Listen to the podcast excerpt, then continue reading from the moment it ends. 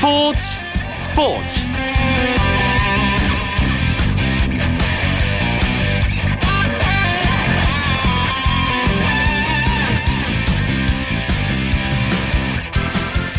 안녕하십니까. 금요일 밤 스포츠 스포츠. 아나운서 이광용입니다. 박주영 선수가 드디어 K리그 그라운드에 서게 됩니다. 복귀 경기는 이번 주 토요일 제주 유나이티드와의 서울 월드컵 경기장 홈 경기로 정해졌는데요. 바로 내일이죠. 지난 2008년 8월 30일 광주 상무전을 마지막으로 유럽에 진출한 뒤 2409일 만에 K리그 복귀이자 횟수로는 7년 만에 이루어지는 FC 서울 복귀 경기입니다. 평소 언론 앞에 잘 나서지 않았던 박주영 선수 오늘 훈련을 마치고 취재진 앞에서 내가 즐거워야 보는 이도 즐겁다. 나부터 즐겁게 뛰겠다는 포부를 밝히기도 했습니다. 박주영 선수가 달라졌다는 얘기들이 나오고 있는데요. 박주영 선수 복귀 경기 관련 소식과 함께 축구장 가는 길에서 풍성한 국내 축구 이야기 준비했습니다. 잠시만 기다려 주시고요. 먼저 프로야구 경기 상황과 오늘 들어온 주요 스포츠 소식 정리하면서 금요일 밤 스포츠 스포츠 힘차게 시작하겠습니다.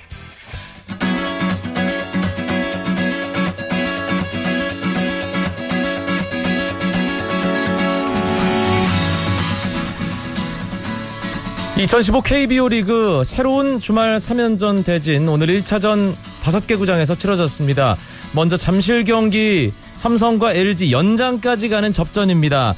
그런데 조금 전에 균형이 깨졌습니다. 3대 3으로 맞서던 10회 초 삼성의 공격 투아웃 만루 상황에서 박한이 선수가 LG 마무리 구, 봉중근을 상대로 싹쓸이 아, 3루타를 치면서 6대 3으로 삼성이 앞서 나갔습니다.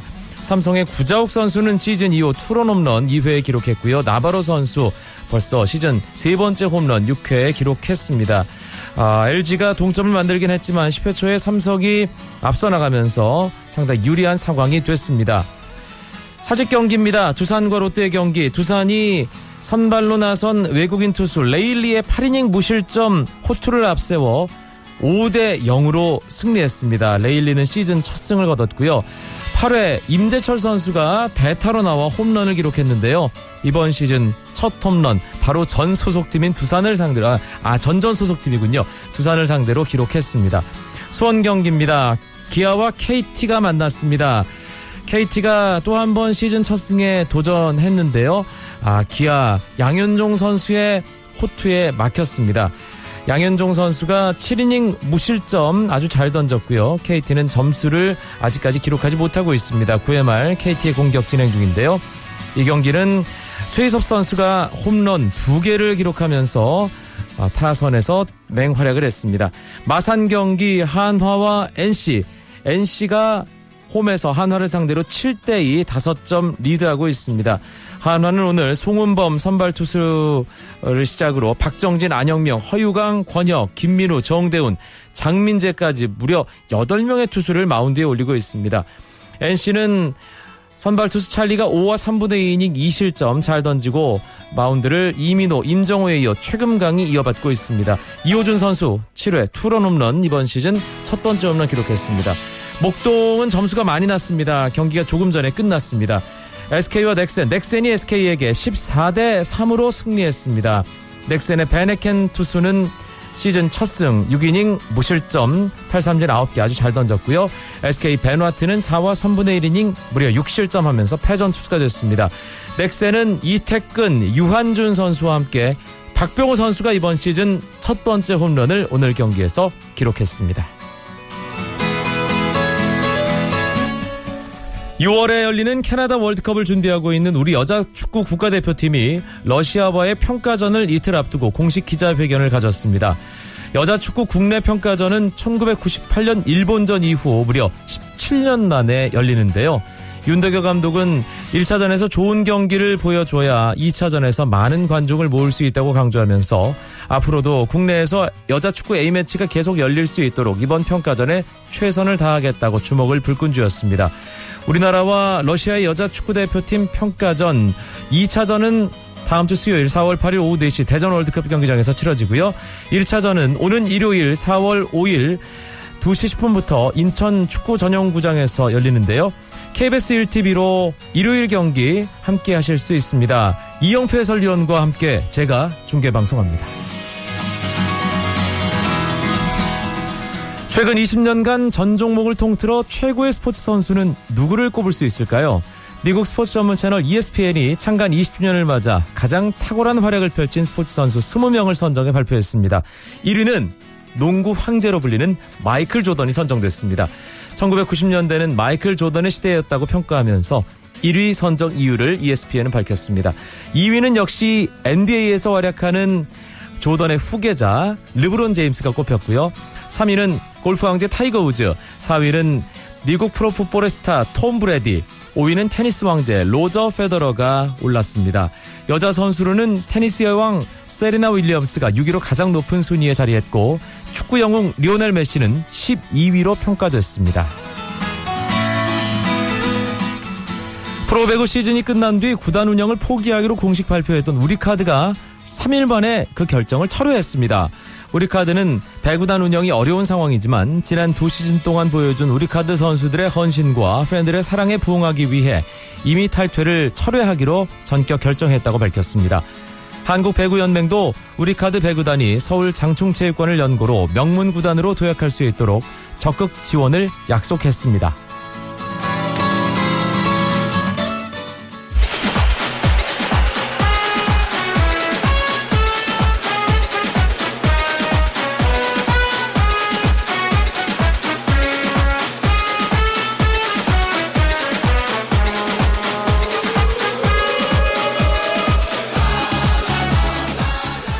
함께하는 재미있는 축구 이야기 축구장 가는 길 시간입니다. 오늘은 스포츠 서울의 축구팀장 김현기 기자가 스튜디오를 가득 채워줄 예정입니다. 어서 오세요. 네, 안녕하세요.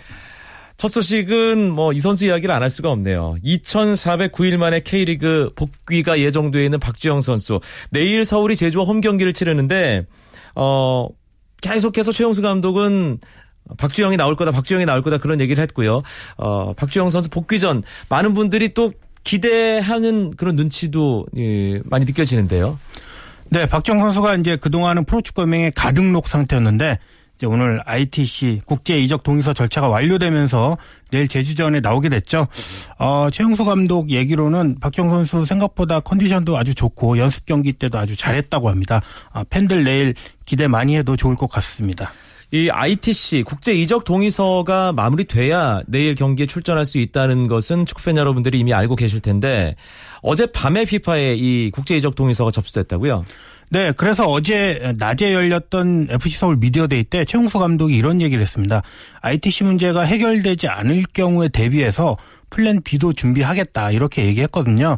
이 사우디아라비아 아, 축구협회가 ITC를 좀 늦장 발급을 해준 게 있습니다. 신의 뜻이라는 뭐 그런 얘기도 있지만은 예. 그런데 결국은 음, 제주전에 맞춰서는 해결이 됐기 때문에 서울도 다행이고 팬들도 아주 기분 좋게 내일 서울 월드컵 경기장 갈 수 있을 것 같습니다. ITC에 대해서 간단하게 설명을 좀 해주세요. 네, 박정 선수를 이제 예로 들어서 설명을 하면 사우디 알 샤밥이라는 클럽에서 어, 박정 선수가 이제 뛰었죠.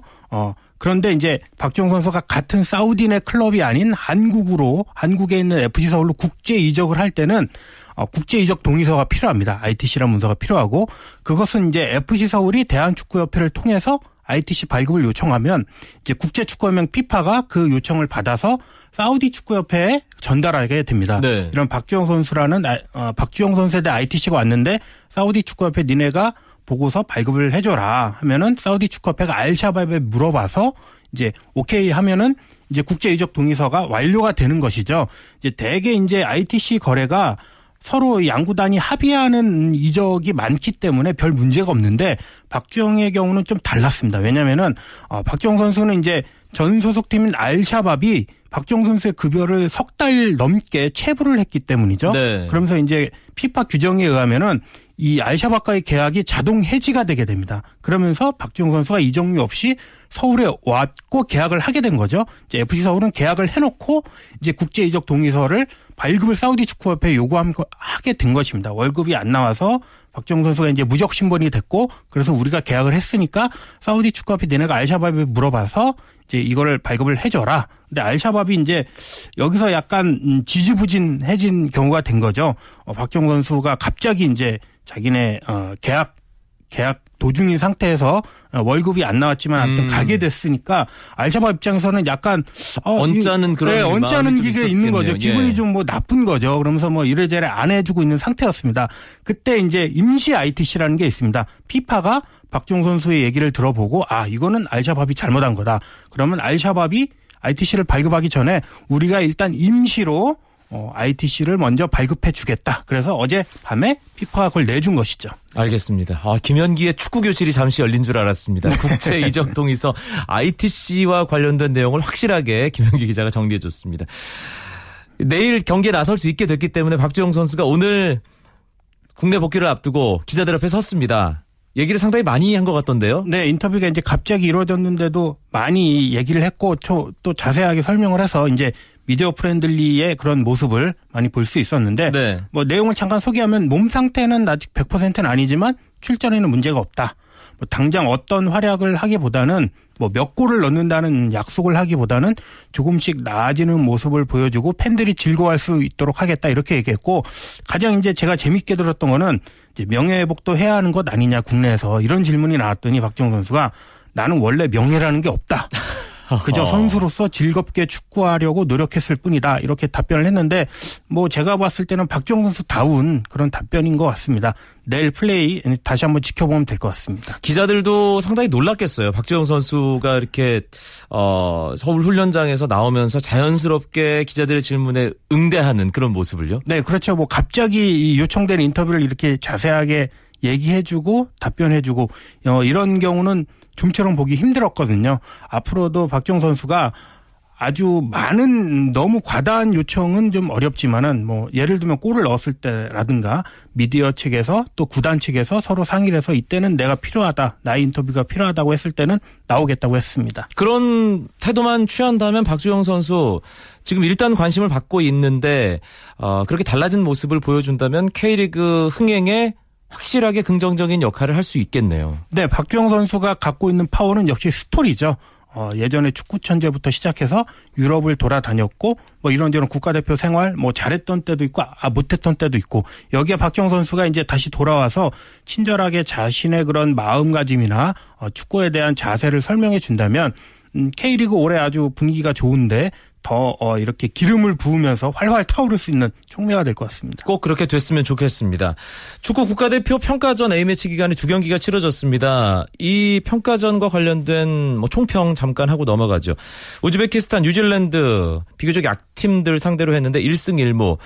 뭐 결과는 그럭저럭 괜찮았다고 볼 수 있지만 내용 면에서는 조금 고개 갸우뚱하게 하는 부분이 있었어요. 네, 우즈베키스탄이 뭐 피파 랭킹 72위, 뉴질랜드는 136위니까 아, 우리가 이제 우즈벡과 1대1로 비기고 뉴질랜드는 뭐 우여곡절 끝에 1대0으로 이겼는데 경기 과정, 아니, 경기 결과가 중요한 게 아니고 이제 내용이 좀 중요했는데 우리 대표팀이 결과 못지않게 내용도 좀 더 완벽했으면 하는 기대가 있었던 것 같은데 개선할 부분이 좀 나왔죠. 네, 어떤 부분 가장 뭐 주목해서 보셨나요, 김현기 네. 기자? 어, 슈틸리케 감독이 이런 얘기를 했습니다. 사실은 이제 슈틸리케 감독뿐만이 아니고 그 전에 뭐 홍명보 감독이나 국내 감독도 이런 얘기를 했는데 한국 축구 전체적으로 상대방의 볼을 잘 뺏는 게 한국 선수들의 특징입니다. 그런데 또 안 좋은 건 볼을 뺏어서 금방 뺏기는 게 또 이 안 좋은 약점이거든요.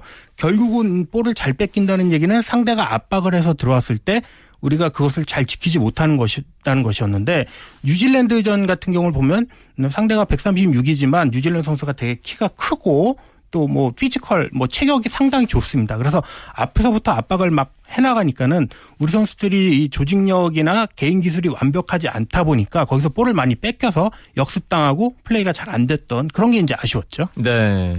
그래도 이번 두 번의 평가전에서 의미를 찾는다면 이재성이라는 K리그의 스타가 대표팀에서도 자리 잡을 수 있는 확실한 계기가 만들어진 게 아닌가 하는 생각이 드는데요. 네, 저는 슈틸리케 감독 높이 평가하는 것 중에 하나가 어, 매 경기 때마다 대회 때마다 새로운 자원을 하나씩 속속 발굴하는 능력. 그래서 경쟁을 붙이는 거를 평가하고 싶은데 이제 예전에 이정엽 선수와 김진현 선수가 새롭게 떠올랐다면 이번 2연전에서는 전북 현대에서 뛰고 있는 23살 선수 이재성 선수가 떠올랐죠.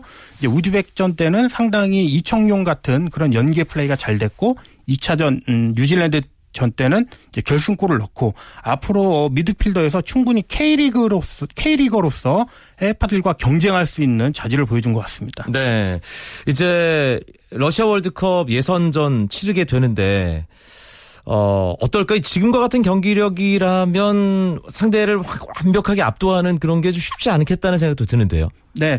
이제는 슈틸리케 감독이 뭐 이번 2연전도 어떻게 보면은 어, 아시안컵 때 잘했지만 아시안컵은 이제 어제 내린 눈이고 3월 음, 2연전부터 다시 새로운 멤버를 좀 더 뽑아보고 경쟁을 다시 붙이겠다 이런 의도가 있었던 것 같습니다.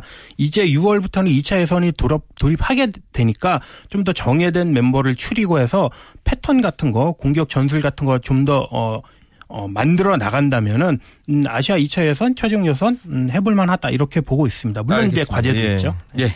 재미있는 축구 이야기 축구장 가는 길 스포츠 서울 김현기 기자와 함께하고 있습니다. 쳤다 하면 홈런이고 슛 골이고 각본 없는 한편의 드라마. 그것이 바로 그것이 바로 손에 잡힌 우승 트로피. 목에 걸린 그 배달 너와 내가 하나 되는. 그것이 바로 그것이 바로 그것이 바로 꿈꾸던 스포츠. KBS 1라디오 이광용의 스포츠 스포츠. 이번엔 주말에 있을 K리그 클래식 4라운드 전망해보는 시간 갖겠습니다. 순위표 먼저 한번 짚어볼까요? 네. 울산이 1위입니다. 광, 광주가 2위고 전북이 3위. 세 팀이 승점 7로 같은데 득실차가 갈렸죠. 그리고 수원과 포항이 승점 6점인데 수원이 다득점이 앞서서 4위. 포항이 5위고 제주가 6위, 부산이 7위, 전남이 8위, 인천이 9위, 성남이 10위.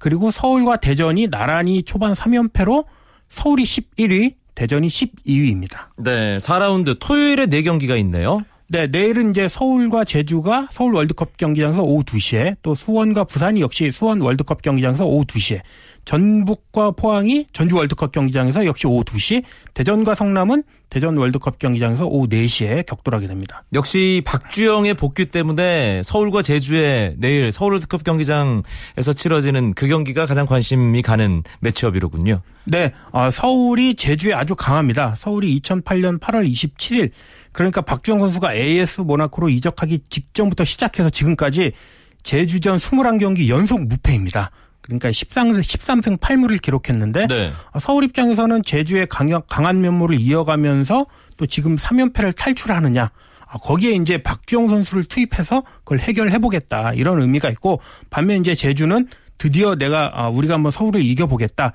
이런 점이 또 관심이 되는 것이죠. 네. 알겠습니다. 이 초반 분위기는 제주가 더 좋고 서울은 완전히 지금 아래로 가라앉는 상, 상황인데 내일 경기는 어떤 분위기일지 궁금합니다. 그리고 앞서 뭐 이재성 선수 얘기를 어, 김현기 기자와 제가 나눴는데 내일 전북이 홈에서 포항을 만납니다. 이 경기도 초반 어떤 그 순위 싸움에 상당히 중요한 의미를 갖는 경기가 될 거예요. 네, 어, 전북과 포항은 작년에 뭐 치고 받으면서 포항이 전북을 또 애를 많이 먹였는데 어, 내일 같은 경우도 전북이 3, 2승 1무고 포항이 2승 1패이기 때문에 여기서 이기는 팀이 정말 선두권으로 좀 더 치고 나갈 수 있는 음, 그런 주도권을 쥘 수 있는 그런 경기가 되겠죠. 네. 역시 이제 이동국 선수가 어, 지난달 17일 어, 아시아 챔피언스리그 베트남 빈즈엉전에서 풀타임 했는데 이번에 올 시즌 K리그 클래식에서 처음으로 내일 포항전을 통해서 선발로 나옵니다. 포항 출신인데 이동국 선수가 또 포항 킬러니까 그렇죠. 한번 기대가 됩니다. 예. 경기 결과는 어떻게 될까요? 네, 제 생각에는 이재성 선수도 있고 이동국 선수도 있고 또 전주 월드컵 경기장 홈구장이기 때문에 전북이 좀 음, 이기는 확률이 많을 것 같습니다. 알겠습니다. 그리고 이 대전과 성남의 경기 대전이 지난 시즌 챌린지의 최강자였는데 클래식 들어와서 정말 고생하고 있거든요. 성남과의 홈 경기 어떨까요? 네, 대전이 작년에 이제 챌린지 우승을 했는데 그 이후에 너무 후유증이 좀 심했다고 할까요? 준비가 늦었거든요. 그래서 3연패고 성남도 이제 1무 2패니까 말이 필요 없습니다. 내일 같은 경우는 뭐 두 팀 다 공격 축구로 한번 승점 3점 노려볼 만할 것 같습니다. 예, 수원과 부산의 경기 윤성효 더비라고도 볼 수 있을 것 같은데 아, 이 경기도 상당히 재밌을 것 같습니다. 2시에 수원 월드컵 경기장이죠? 네. 알겠습니다. 일요일에도 두 경기가 치러집니다. 아, 리그 1, 2위 간의 맞대결이 그렇죠? 일요일에 있습니다. 울산 대 광주. 상당히 기대가 됩니다. 네, 울산이 이제 상위권 구단 중에서도 가장 돌풍을 일으키고 있고 광주는 다크호스로 떠오르고 있고.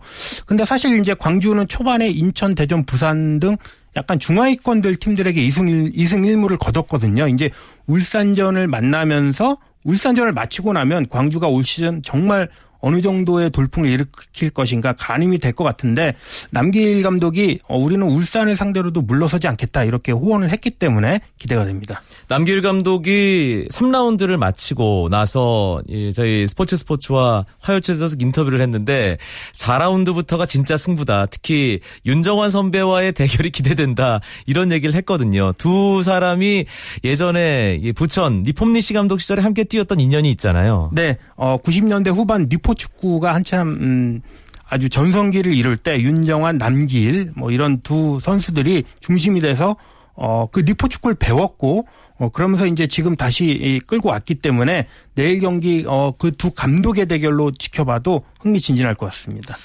울산이 뭐 전체 전체적으로는 주도할 만한 그리고 승리를 가져갈 가능성이 큰 그런 경기가 될 것 같은데 광주 어, 3라운드까지의 경기 모습을 봤을 때 울산과 어떤 경기를 보여줄지 김현기 기자는 어떻게 예상하세요? 네, 저는 광주가 내일 한번 해볼 수 있다 이렇게 봅니다. 왜냐면은 광주를 1라운드부터 3라운드까지 보면은 작년에 챌린지에서 4위를 하고 플레이오프를 거치면서 승승장구하면서 바람을 일으키면서 어, 클래식까지 승격했을 때 그런 조직력과 선수들의 사기가 고스란히 묻어 있거든요. 네. 그리고 이제 조직력도 아주 좋고 또 이종민 같은 노장 선수들의 파이팅도 있기 때문에 울산이 어 음, 얕볼 수는 없는 경기다 이렇게 봐서 광주가 어, 이기지는 못하더라도 제가 볼 때는 어, 무승부 정도는 할 수 있다. 이렇게 또 보고 있습니다. 알겠습니다. 그리고 일요일 4시에는 광양 전용구장에서 전남과 인천의 경기가 있는데 두 팀이 아직 승리가 없어요. 네, 인천이 2무 1패, 전남은 이제 3무죠.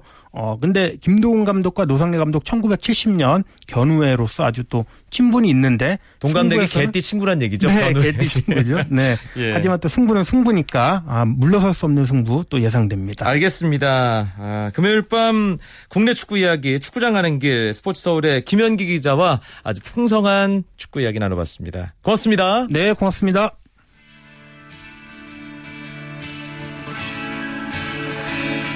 프로야구 잠실 경기 끝났습니다. 삼성이 LG에게 7대 3 승리했고요.